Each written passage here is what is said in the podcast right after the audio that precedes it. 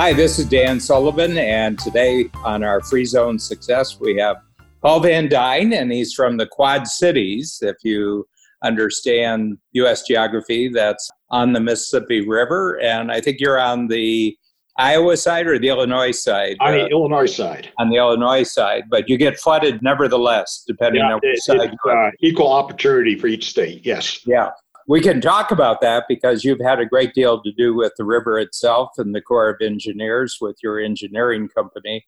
But I wanted to jump right in because Paul just has a tremendous adventure story to talk about of what's happened with the pandemic period when for most people things were closed down and Paul I would say for you things really opened up. They ramped up substantially on that Dan we do a lot of work for healthcare organizations. Matter of fact, about 40% of all the work that we do. So we're we do engineering. We do building engineering. So if you think about a new building going up, anything except for the architecture, we do. We do the structure, mechanical, electrical systems, civil systems, anything that makes that building stand up and work. That's what we do. And we've done that for years for hospitals. We built brand new hospitals. We renovate hospitals is 40% of our business is healthcare. So it's been interesting during this period of time, obviously, as this pandemic gained steam, that hospitals started to think about some of the systems they had, some of the capacity they had, and realized that they're in serious trouble, especially if you take a look at where the predictions were going. And looking at those predictions, immediately they realized that they were short of rooms. So, what do you do about rooms? How do you obtain more rooms? And it's not just rooms, but rooms where there's an infected person inside. So, when that infected person is coming into that room, what does it do to the people next door? What does it do to the people walking down the hallway? It really became a huge issue. And to keep it simplistic, it became air pressurization issues. If you think about going into a surgery, you know it's high pressure. There's a lot of airflow that you feel. Well, that's to keep the patient safe from infection. Well, now you've got a lot of infected people that are going into a hospital. And how do you keep those hospitals safe? So we basically were asked by a number of different hospital to say, how can we make regular patient rooms safe rooms? But then it became, even with that, they didn't have enough capacity. So now we started taking a look at saying, well, could we take parking decks outside of hospitals and convert them into patient rooms? Could we take facilities like hotels, which have an unbelievably low occupancy rate right now, turn them into hospitals? We actually put a blog out saying how that could be done. How do you take schools, which are unoccupied now, and turn them into patient facilities? We actually did 26 tents in Chicago that are really triage tents. And these are tents that are located throughout Chicago and Wisconsin, where patients would go in and they would check to see are they COVID 19, are they not COVID 19? And then they triage them either into a hospital space or into a safe space where they're not COVID 19 inflicted. Yeah. How big a tent are we talking about? They varied in size, but I'm saying they might hold maybe 50 patients. Oh, wow. So pretty good size. It had to have heating and air conditioning to it. So think of this. You've got an empty field. So now you've got to turn this into, in a sense, an ICU room almost on it. So it took a portable air conditioning unit and heating unit, emergency generator, you had to put technology systems in there because they needed the technology capability of it. It's built of a tent. So, how do you put mechanical ductwork into a tent? So, we literally used air socks and we had a metal duct that went in and then air socks that went across the top of the tent that distributed air because you had to have air distributed to the point of the patient. It was really a challenge and everything had to be available within a week. I mean, just think about ordering something that you need for your home. I mean, a week would be great delivery, yet alone getting something that's somewhat custom for this and yet getting it not only thought of, procured, designed, installed in a week. Hmm. We would get phone calls, and a phone call would come in. You have two hours to respond to the phone call, you have 24 hours to mobilize. That's how quick it. And there was no difference between a Saturday and Sunday and a Monday and Tuesday. Yeah, and Paul, you had some really big retrofits during this period too, didn't you? It really was. We had some huge facilities that what we had to do is take a look at them and say, how you convert these buildings, warehouses into something that could handle patients? The interesting thing is, Dan, that there were a lot of projections. And as you took a look at these projections and they got to today, they realized they overstated a lot of those projections. And so some of the things that were done never saw, I'm going to say, the light of day in a sense on it. They never became fully finished occupied. But those tents, we had some very quick rooms that could be built. We went in collaboration with an architect and a contractor to build these rooms that were very quick rooms to assemble and portable. And those were done and completed and utilized. Well, the one that you sent me the specs on and yes.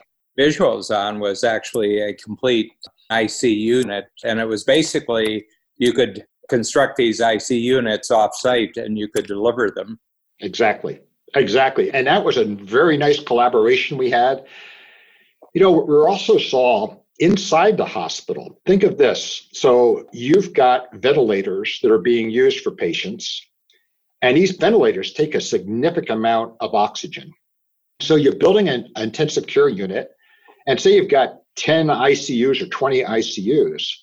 Well, when you're designing this, you figure a certain amount of diversity when you figure your oxygen line that comes from literally your oxygen tank going to all these ICU rooms, these intensive care unit rooms. Well, they had no comprehension that you could have a ventilator that maybe took the capacity of two or three ICU units typically operating. And every one of these ICUs could potentially have a patient with a ventilator in it and patient rooms on top of that. So, really, gases became a huge issue. And I'm going to say, fortunately, the pandemic never got to the full extent that it could have gotten to. But had it, that would have been a huge issue that we're trying to solve with hospitals on how do you get more oxygen, raising the pressure of the oxygen.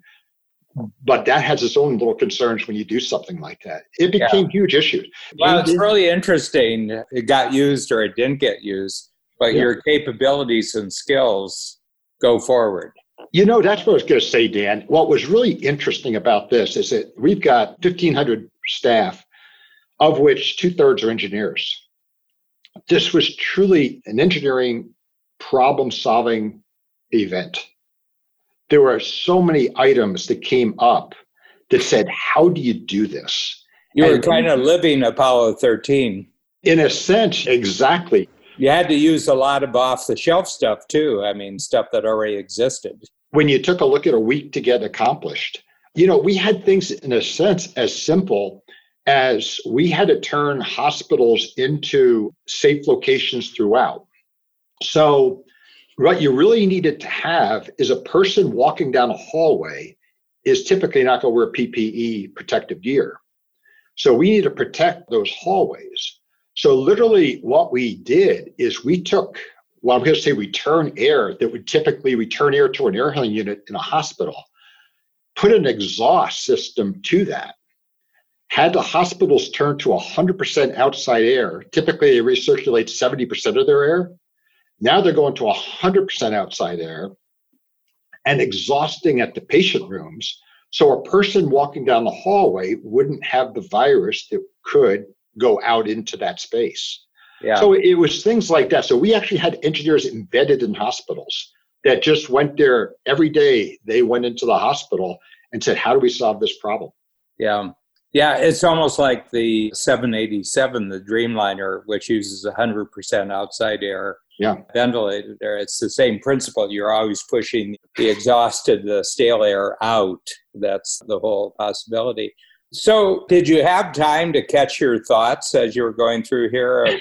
you know, you talk about catching your breath. Well, it's a case of even catching your thoughts as you're well, going through here of what kind of capability you actually had that you know about at the end of April that you weren't quite sure of at the beginning of March?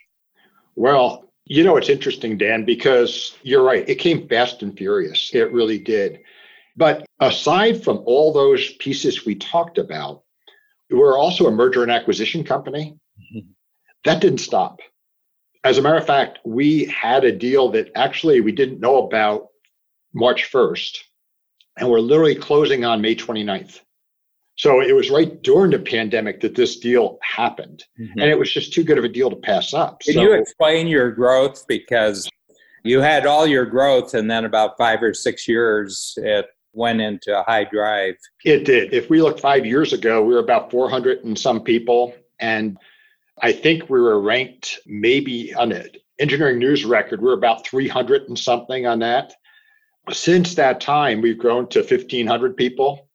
We do a lot of acquisitions. It's really turned out that we're an engineering company, but we realized that we're also a merger and acquisition company. And there's a lot of companies that have really seen value in joining us, almost to the point where now people are coming to us and saying, We'd like to join you. And we're kind of saying, Okay, this makes sense, this doesn't make sense. And this is one of those cases when we took a look at March 1st, it made absolute sense. So it's really growing the company and really bringing in partnerships, I'm going to say from other engineering companies. So we actually just found out yesterday that of all the architect, construction, engineering companies in the world, we're ranked number 84 right now, which that's a huge population on that when you take a look at it. Oh. For hospitals, we're ranked in the top three of hospitals in the United States for doing hospital design. Mm-hmm. So it's been an unbelievable growth. Dan, when you talk about capabilities, what we're realizing is we're able to really do a lot more than we ever would have imagined we could do simultaneously. And it's really by having a lot of people. We talk about having the correct who's. Mm-hmm. And I think we did our homework thanks to Free Zone and really understanding that you can't do it yourself. You can come up with the thoughts and the ideas, but you've got to have a lot of good who's that mm-hmm. are really bought in and can really do that. And thank goodness we did our homework on that and we've had that.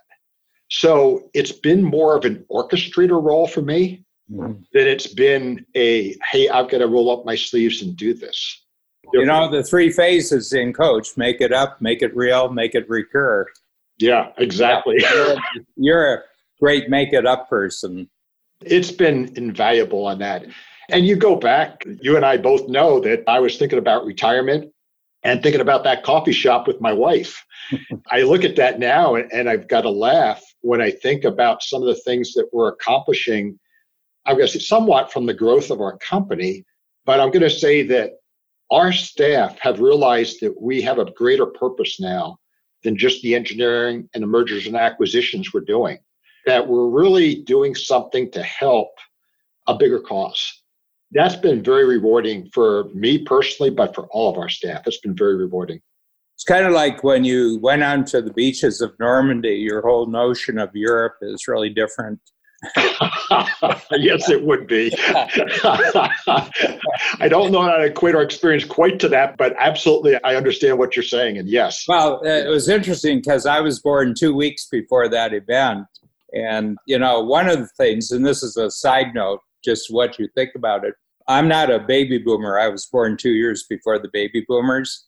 And it's always struck me that the baby boom generation, the biggest generation ever, always operated under a shadow. There wasn't anything the boomers were going to do that was going to match what their parents did during the 1930s and 1940s, the Great Depression and World War II. But I think that because everybody's been through this, and this is truly the first totally global event, because if you went anywhere around the world, you could start a conversation with a stranger about their response to this particular event. It's the first time we've had a global common topic that everybody could talk about. And it required real courage. I mean, Stephen Palter, who's a new member of Free Zone, he's an IVF doctor on Long Island. And they all got closed down immediately because IVF was not deemed an essential service. Mm-hmm. But he's been conducting He's got a very, very interesting platform called Lodestone, where he, last night we watched him for an hour and he had 3,000 doctors from around the world with seven people who were handling big healthcare systems.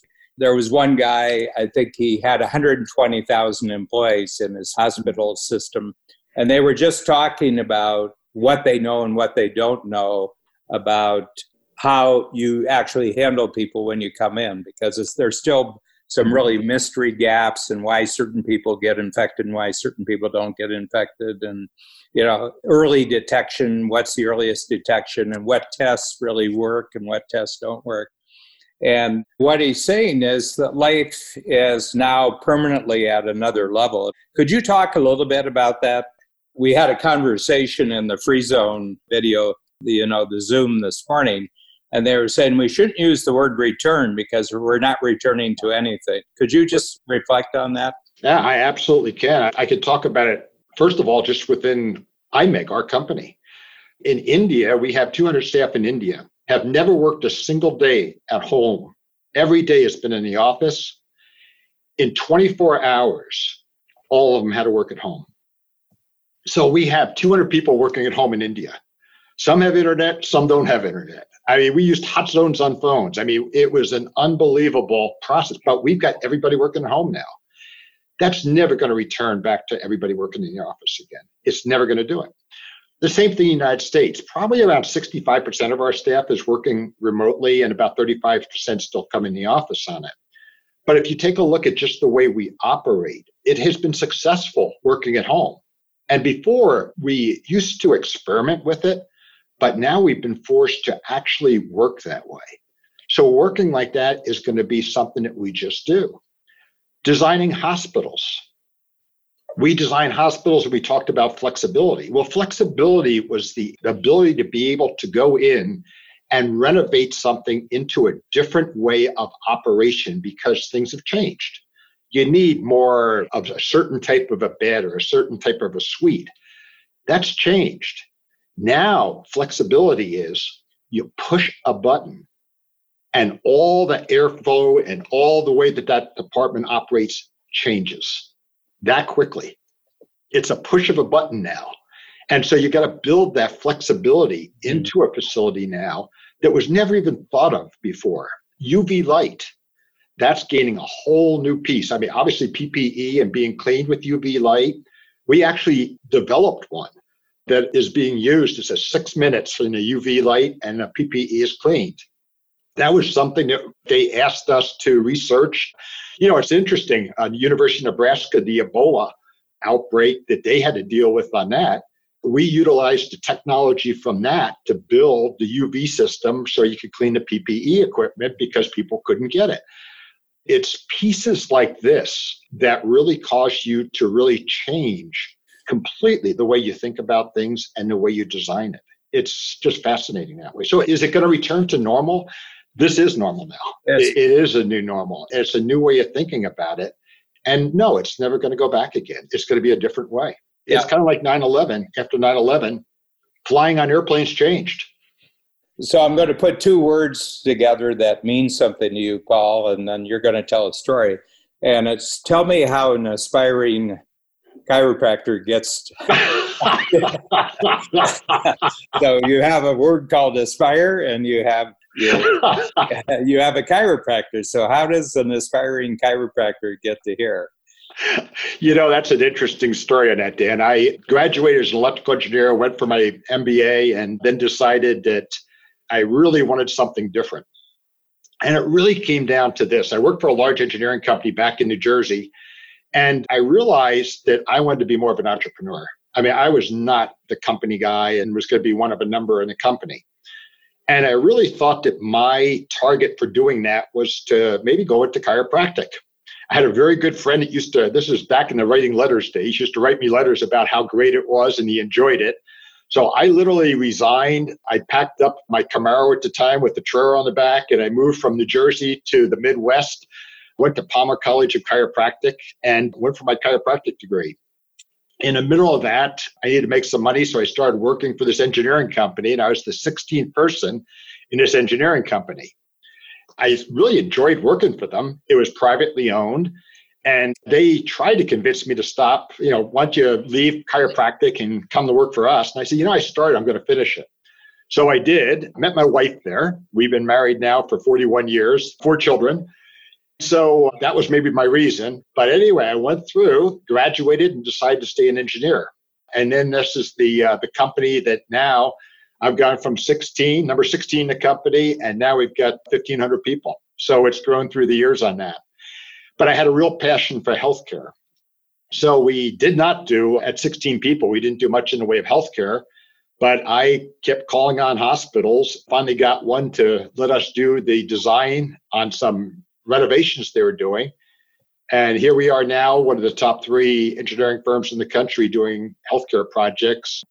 Actually, we've even done the world's largest cancer center is located in Kuwait City, and we actually designed that. So we've had some very nice projects that we've gone to, but they know that there's a chiropractor behind that.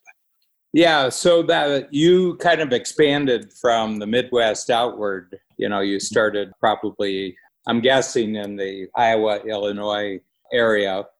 I remember I met you when you were contemplating retirement. Uh, you came into the 10 times program, and I think you kind of told me at the cocktail party, you know, this is my plan. I've heard this might be a good structure for me to wrap it up over the next three years, and then, you know, it's going to be a gourmet coffee shop. And I said, Well, I have an exercise tomorrow morning and your first exercise where you're just going to take a look at, you know, what your lifetime's going to look like. And maybe you'll, have, maybe you'll have some different thoughts about that. And I didn't say anything that day, but you came back the next quarter, 90 days later, and you said, You know, I've been giving some thought since I've added a quarter century to my life that maybe I'll, I'll go further in engineering. You know, Dan, that truly did change my life if you ask me, I'll say that. If you ask my wife, she'll say that. If you ask my children, they'll say that too. When we did that 25 year lifetime, and I put down what I was going to do between now and this proposed date, which is what I look at now, I kind of laugh at it. When I was going to die, it was, I put this list together. And then with all these opportunities of how you could extend your life, I do own two Vaspers at this point. I go to Jeff Glad at Apex. I do exercise every day. I take my vitamins. But hearing this for the first time before doing all this and committing to all this and seeing that there was a different road that you could take was so enlightening to me. And when I take a look at the basically what I wanted to put as my goals between now and the day I was going to die, prior to this exercise. And then I take a look at the goals that I have going forward on it, which I have literally completed and going on my second round of goals now. The first list was absolutely a path towards dying. It literally was a path that every step of it, every piece of that goal was that path. And then here's this other path, which is full of growth and opportunity and expansion and it was just so inviting that how could you not take that road? And it was just such a gift to have that opened up to me and have that opportunity. And I absolutely embraced it.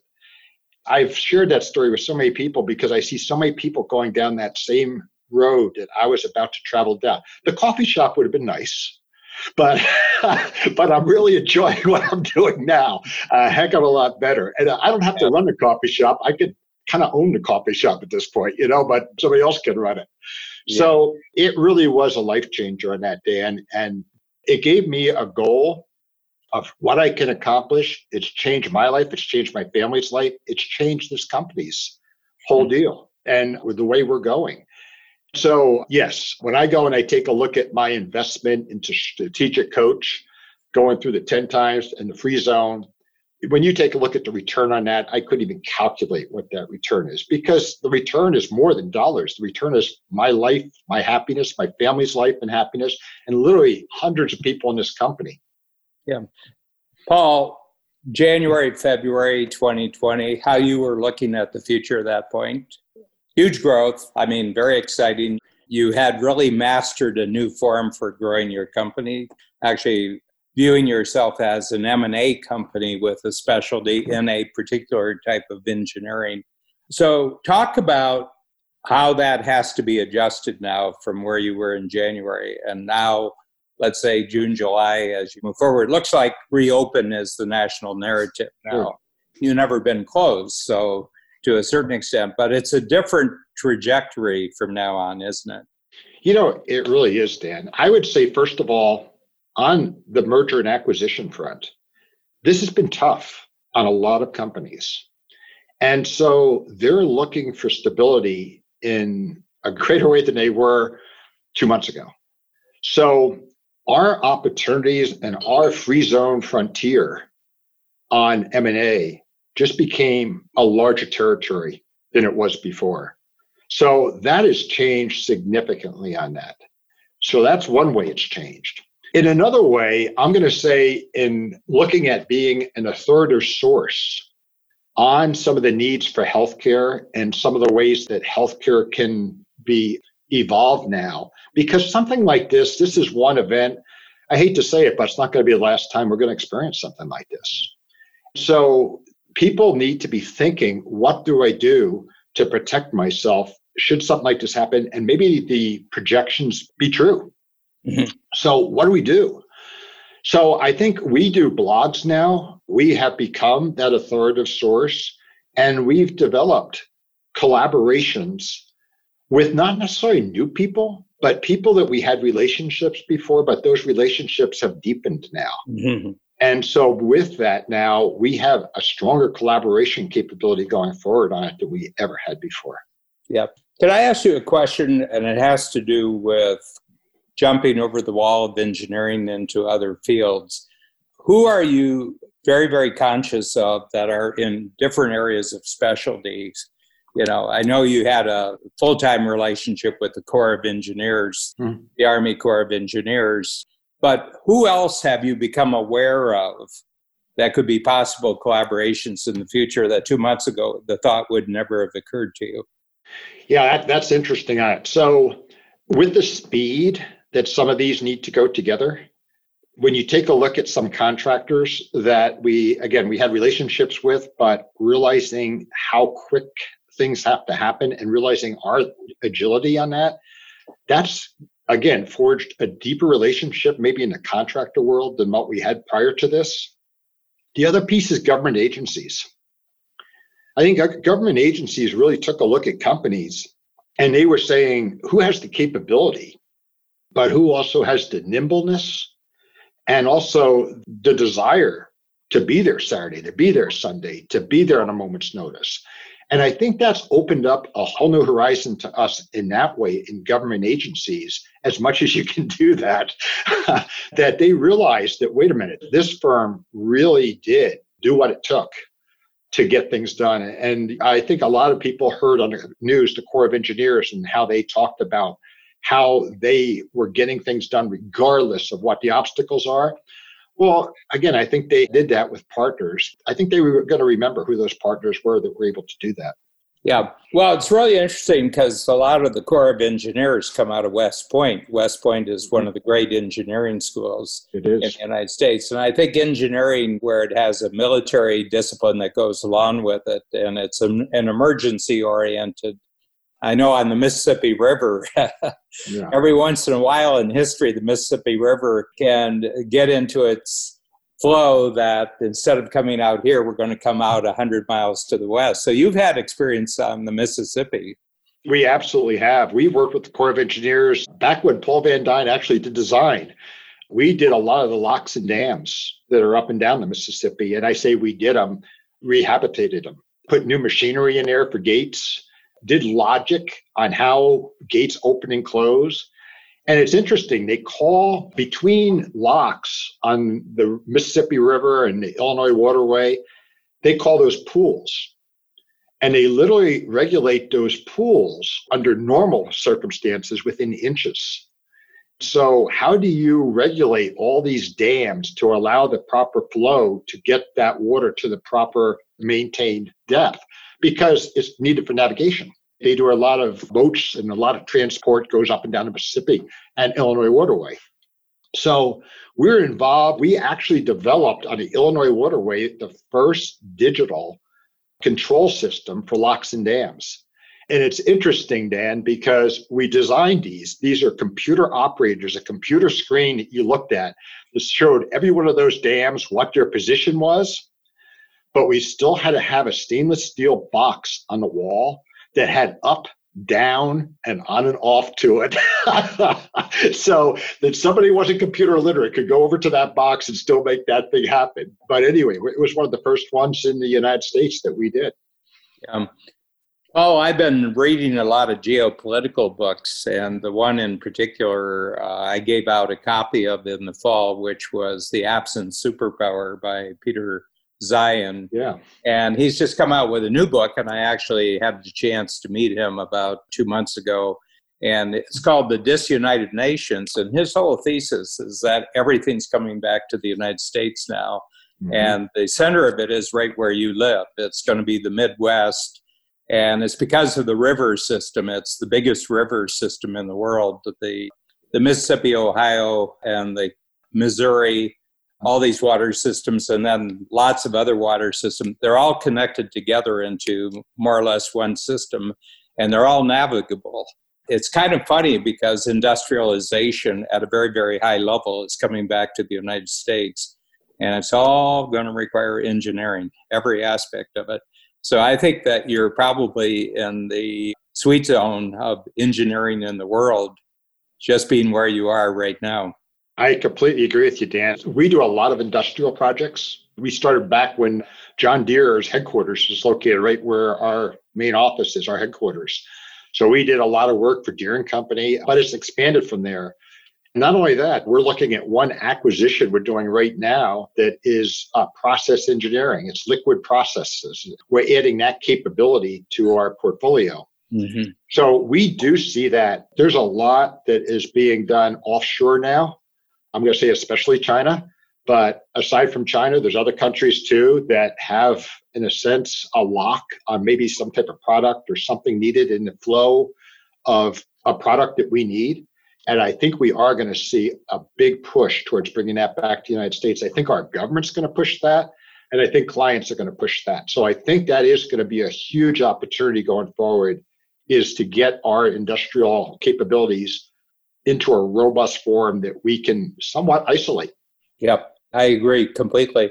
Paul, just to finish off here, the whole concept of free zone. Okay. And 10 times you're going to do, you're on the completely on the path 10 times. But the whole notion of free zone, that the future is about collaboration. I mean, you've always collaborated because you had to, uh, every project requires so many subspecialties and everything. But just the word itself, collaboration, and then seeing the examples from many other industries in the actual program, the free zone program. What's that done for your thinking? Plus, add this two month experience to you. Yeah. Yeah. You know, the difference is that in a past, I would collaborate, and I'm going to say we as a company would collaborate, but only where it made sense. In other words, you took a look at something, you said, well, that makes sense. Let's do that. But you didn't necessarily look for the collaboration. And looking for the collaboration to me is a different skill set because it's looking where collaboration may not have been the first thought process. But now you take a look at that, you say, why wouldn't you collaborate? And collaborate not looking for necessarily that financial return from it because that's what would have regulated that collaboration in the past. Now it's looking at collaboration that exposes you to, I'm going to say it, I'm going to use your word free zone, but it exposes you to this unbelievable opportunity that comes up that is unbelievably powerful. I mean, I take a look at that and what we're doing with mergers and acquisitions. Yes, I may have collaborated a little bit, but I never would have looked for the opportunity that says, wow, I can collaborate in a way and actually bring people in that I've got this unbelievable free zone of companies that come to us, come to IMEG and say, we want to be part of you. And we get to pick, okay, this one makes sense, this one doesn't make sense, this one makes sense. And that wouldn't have been there before we wouldn't have been the buyer in the sense that we're the buyer today on it. And that's where that's changed. You know, I take a look at the last couple months on it. Again, I'm going to say that that's really opened up the opportunities as far as M&A is concerned that companies are afraid right now. They've gone through a very, very tough experience. And our capability to be so diverse and geographically diverse, we're market sector diverse, market sector being healthcare, higher education, industrial. We're not in any one of those, we're in all of those. And being diverse in what we offer in engineering. We offer all the engineering. It's not just structural or mechanical, electrical or civil, or it's all the services we offer. So the fact that we've moved like that and we have that diversity and we show growth during this period, it's really changed the picture on how I'm going to say under people's desire to come in into the IMEG family of companies on it. So I, I think it's really changed things quite a bit that way, Dan. Mm-hmm. Okay, that was terrific. You've got some great marketing and sales lines. Your PR firm said, you know, we should be paying you. oh, there you go. well, uh, hopefully there's a couple of kind words in there for Coach and Free Zone. Oh, there uh, is. Here yeah, too on that, Dan, because I really do say that it changed my life. It really did. So it's been huge. It's been a wonderful journey. It really has. And the, the neat part is it's not over yet. Just starting. It, exactly.